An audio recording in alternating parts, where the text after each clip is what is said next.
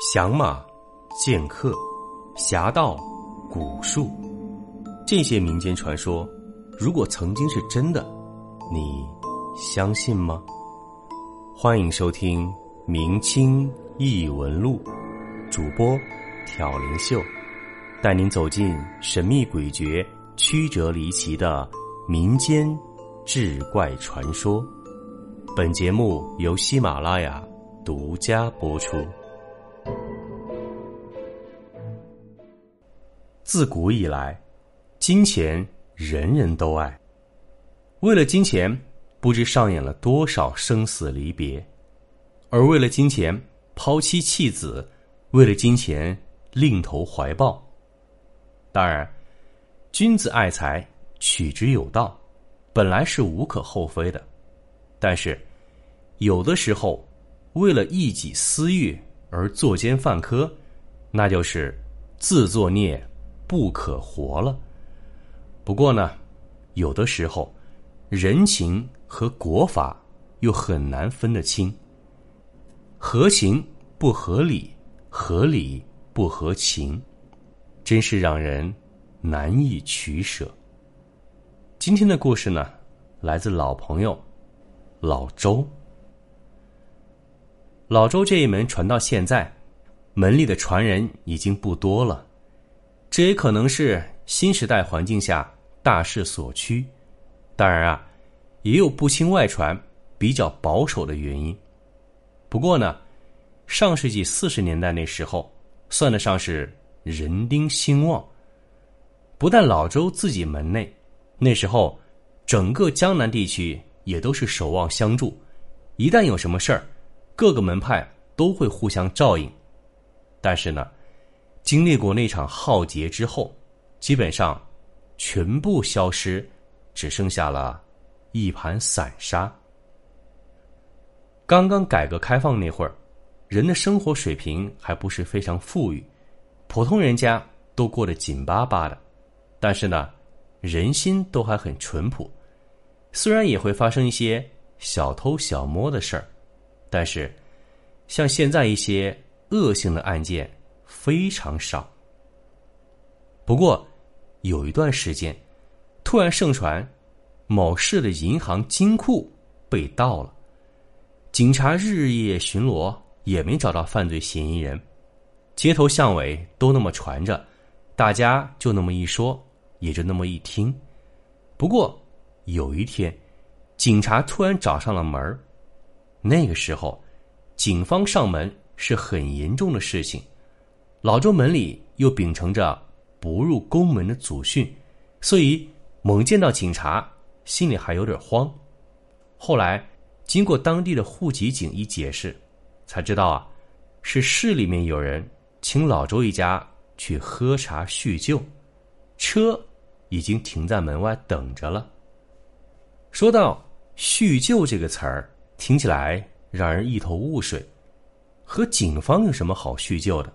不过，人家既然请上门，也不能不去，只好赶鸭子上架，上车走一趟了。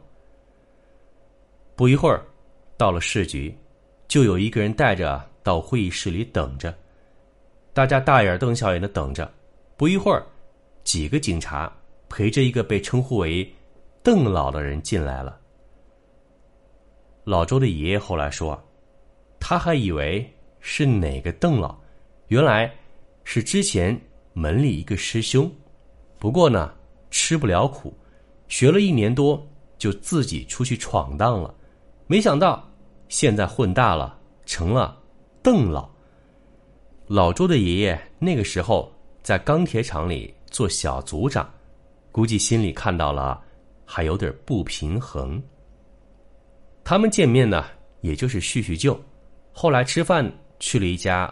五星级饭店，在饭桌上才知道，邓老当年离开师门后，他一路北上发展，最后结识了一个重要人物，于是就成了现在的邓老。这次重新来南方，确实是因为出了一个大案子。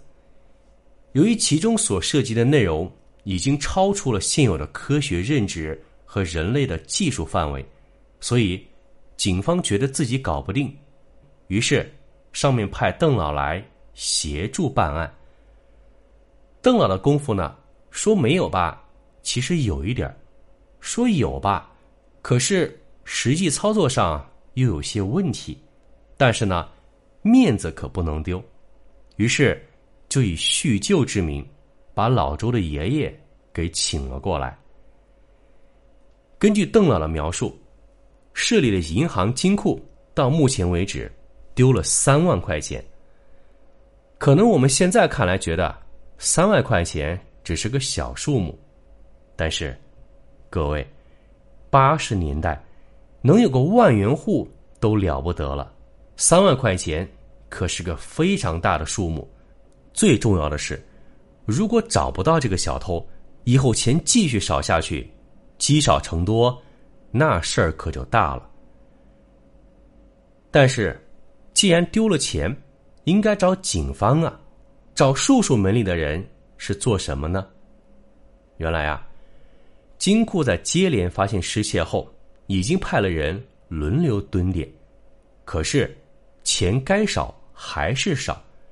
最为诡异的是，金库的大门根本没有打开的痕迹，更不要说撬门。打洞、凿窗户了，所以官家的人觉得事情不是那么简单。其实啊，经常和凶案打交道的这些人，多多少少都有点相信怪力乱神的说法。于是作为特例向上报告，请邓老下来。邓老来了后，亲自去金库里面勘察了一遍，也没发现什么线索，只是在快出门的时候。在金库靠门一个角落里，发现了一点纸张燃烧后的灰烬。说着，他就从一个透明的密封袋里把那个纸灰拿出来，请老周爷爷看看。对着灯光可以看得出，纸灰烧完后，上面还有一点弯弯曲曲的痕迹，只有一小部分，所以看不出是什么内容。但是。就凭着一点点弯弯曲曲的痕迹，可以判定，这应该是一张符。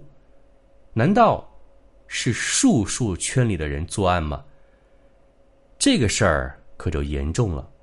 学术数五忌之中就有不得仗术盗财，犯了这个戒条，严重的是要三刀六眼，轻的也要逐出师门。到底是谁这么大胆？偷钱，而且敢偷银行金库的钱。于是，就向邓老提出再去金库勘探一遍。当时是白天，银行还在办公，于是约好晚上再去。接下来，老周爷爷他们重回金库，里里外外仔细看了一遍，什么都没发现。正当大家一无所获，准备离开的时候，密封的金库里，突然好像有一阵阵的冷风吹来。职业的警觉让他们觉得很不寻常，但是，一时半会儿也摸不到什么头绪。第二天，他们又得到报告，昨天晚上金库又丢了一万块。这一下子，邓老的面子可挂不住了。北边来的专家。在他的眼皮子底下又少了一万块，这还叫什么专家？老周爷爷却安慰他说：“啊，不怕他偷，只怕他不偷。只要他继续偷下去，就一定有办法能逮住他。”说着，从包里拿出四片木板来，这四片木板上分别画着一道符箓。他把木板交给邓老，让他摆在金库四个角落。接下来要做的，就是继续等，一定会有所发现。邓老兴冲冲拿着木板就去布置了。第二天一大早开门去看，却没有什么收获。金库的门一打开，什么都没有，钱呢自然没少，但是也没有什么新的发现。接下来一连六天，天天如此。邓老自己都有点泄气了，直到第七天的早上，一大早电话就打来，让老周爷爷赶紧过去。到了金库，邓老已经等在那儿了。看到爷爷来了，忙不迭把他迎进去，带他去看一个东西。原来，他们在金库门口发现了一张黄表纸和一叠钱，正好又是一万。邓老拿起黄表纸给老周爷爷看，这一看就知道是一张武昌符。原来，这位道友。是在用阴兵搬运术。还没等他们把符看清楚，来了一个穿警服的领导，说他也要看看这道符。可能是里面光线不好，他拿着符就走到外面去看。可是刚走出金库的大门，那张黄表纸在他手里“砰”的一声，自己烧了起来，一瞬间化成了一堆灰烬。这时候邓老就急了。开始数落起那个警察来，那个警察看景贤是个不小的官不知是被吓傻了，还是真觉得自己犯了错，竟被说的一句话都不敢说。骂了半天，邓老只好转身又来找老周爷爷。老周爷爷其实这时心里已经明白了，这件事儿不但是行内人做的案，而且从那张符里的花字来看，是哪个门派的人。也可以猜个八九不离十，但是现在这件事儿再往下查就有点难办了，因为不是牵扯到不同的门派，要是一个不小心，双方斗起来，那可就是大事儿了。所以符烧了，倒可以说是断了线索，无从查证，就在这儿把这件事儿做一个了断。线索一断，之前失去的赃款自然也难以查找。其实呢，银行方面啊，对丢的钱不抱什么希望，他们只求以后不要再少就行了。这一点呢，老周爷爷一口答应下来，让他们拿来两桶清水，依次在水里化入两颗药丸，在金库的四面用清水画了四道结界的符，安银行的心。他对银行说：“以后绝对不会再发生失窃的事情了。”因为是警方自己弄坏了物证，所以也没办法，草草写了个报告交上去。邓老又待了一个多月，果然再也没有发生什么失窃的案件，于是重谢了爷爷，启程北上了。这件事本来到此就结束了，不过。大概隔了三四年之后，有一天，老周家的门缝里突然发现了一封信。拆开信一看，原来和丢钱这件事儿有关。开头当然说了很多感谢的话，感谢当年没有继续追查下去。后来呢，也写了偷钱的原因。原来作案的这个人当时年纪不大。喜欢上了一个小姑娘。在那个时候，很多中国人都热衷于往国外跑。那个小姑娘呢，也想出国，但是苦于没有钱。男的呢是个普通工人，哪有那么多钱可以资助女孩？那个女孩对他说：“只要能送他出国，立马就和他结婚。”思来想去，要弄到那么多钱。只有靠自己学的道术了，于是他铤而走险，像《白蛇传》里白素贞盗库银那样，用法术去偷银行金库的钱。他拿了四次，为了防止别人发现，每次只敢拿一万块，可没想到还是立刻就被发现了。后来呢，加上自己的积蓄和这四万块，东拼西凑。借了点外债，总算是送那个姑娘出国了。但是，结婚了吗？当然没有。那个姑娘去了美国，就再无音讯。过了三四年，他终于决定写封信给老周爷爷，希望能得到他的谅解。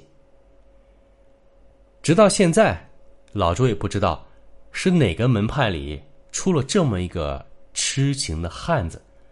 老周的爷爷也一直讳莫如深，只说啊，是另一个门派中的一个晚辈。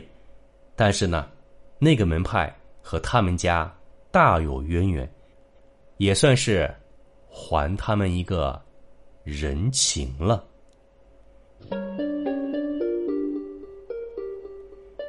好，又到了本周的评论上墙了。首先，告诉大家一个好消息。这位朋友叫做利物浦是冠军，他说：“好久没评论了，这段时间实在太忙了，因为一些工作和生活上的事儿。我现在还没听到这儿，是在望海楼那里提前跑过来评论的。秀哥，单集节目质量很高哦，喜点的第一次就给了秀哥，主要是太精彩了。别说是单集收费了，就是整个专辑收费，我也会支持的。”括号，这句是假话。当然了，特地跑过来是想告诉秀哥，你上次翻我牌子那集啊，我听了好几遍，我还专门拿给女朋友听，很得意的跟她说：“这个是我是我，我被翻牌子了。”他说：“我看起来就好像是利物浦和我签约了一样。”不过嘛，哎，她现在已经是我的前女友了，我们结束了。六年的爱情长跑，因为，她现在已经是我的太太了，哈哈哈哈哈哈！希望得到秀哥的祝福，爱你哦！看到你的评论，我真的是感到非常开心，非常幸福。怎么样，各位听众朋友们，这已经不是第一次朋友说啊，听了秀哥的节目，找到了人生中的真爱。看，听秀哥的节目啊，不仅有助您的睡眠。而且，对姻缘也是大有裨益哦，还不赶紧的，把秀哥的节目分享给你的那个他。林海雪原这位朋友说，主播提到的《群勇江湖三十年》《骆驼十宗罪》，这些都是经典，我也很喜欢，早就听完了，感觉秀秀的风格跟骆驼有点像，不过各有各的味道。你们三个都很棒。而且选材也很有眼光，我会一路支持你们的。感谢你们带来的好故事、好声音。成长中的猪，这位朋友的名字啊，挺有意思啊。他说啊，修哥，我支持你，走自己的路。嘴嘛，长在别人身上，我们管不着。想喷粪、想拉屎，随他们便吧。就像外面被遛的猫啊、狗啊，他们随地大小便，告诉了他们不要随地大小便。但是，他们是听不懂人话的，所以呢，修哥，不要为他们浪费口舌了。小枣说：“刚听个开头就感觉今儿这集准错不了。”秀秀，你真是个厚道人，收费节目的内容时长都给的高高的，感觉就像你老怕对不起花钱的听众似的。其实啊，你就按照平时的路子来就行。当然，有惊喜更好。你只要能保持你平时的一贯水准，我个人觉得就没有什么大问题。千万别因为收费了就给自己太多太大的压力，保重身体最重要。大家还要长长久久的听你的节目呢。我们呢就当是一个星期两块钱，周日结算就完了呗。你觉得呢？心乐则无忧。这是我们一位老朋友了，他说：“不爱追剧，也不谈恋爱，一下班就来听故事，不吃夜宵也要买秀哥的故事啊！毕竟是每天睡觉都要听的，白嫖了那么久，秀哥也不容易嘛。”最后，这位朋友叫做加油小明路，他说：“我告诉你们，有些东西确实不能不信。我记得。”我小的时候被一股神秘的力量勒住了脖子，去镇上十多家医院检查都查不出原因。后来找村头的张大仙才知道，原来是我的毛衣穿反了。好，这就是本周的翻牌子。今天周六，咱们这一周的单集付费好故事明天就来，做好准备，明天一早就有。本集播讲完毕，感谢您的收听。如果您喜欢，请您评论、点赞、转发。更多精彩内容，请您期待下集。听有声，选秀秀。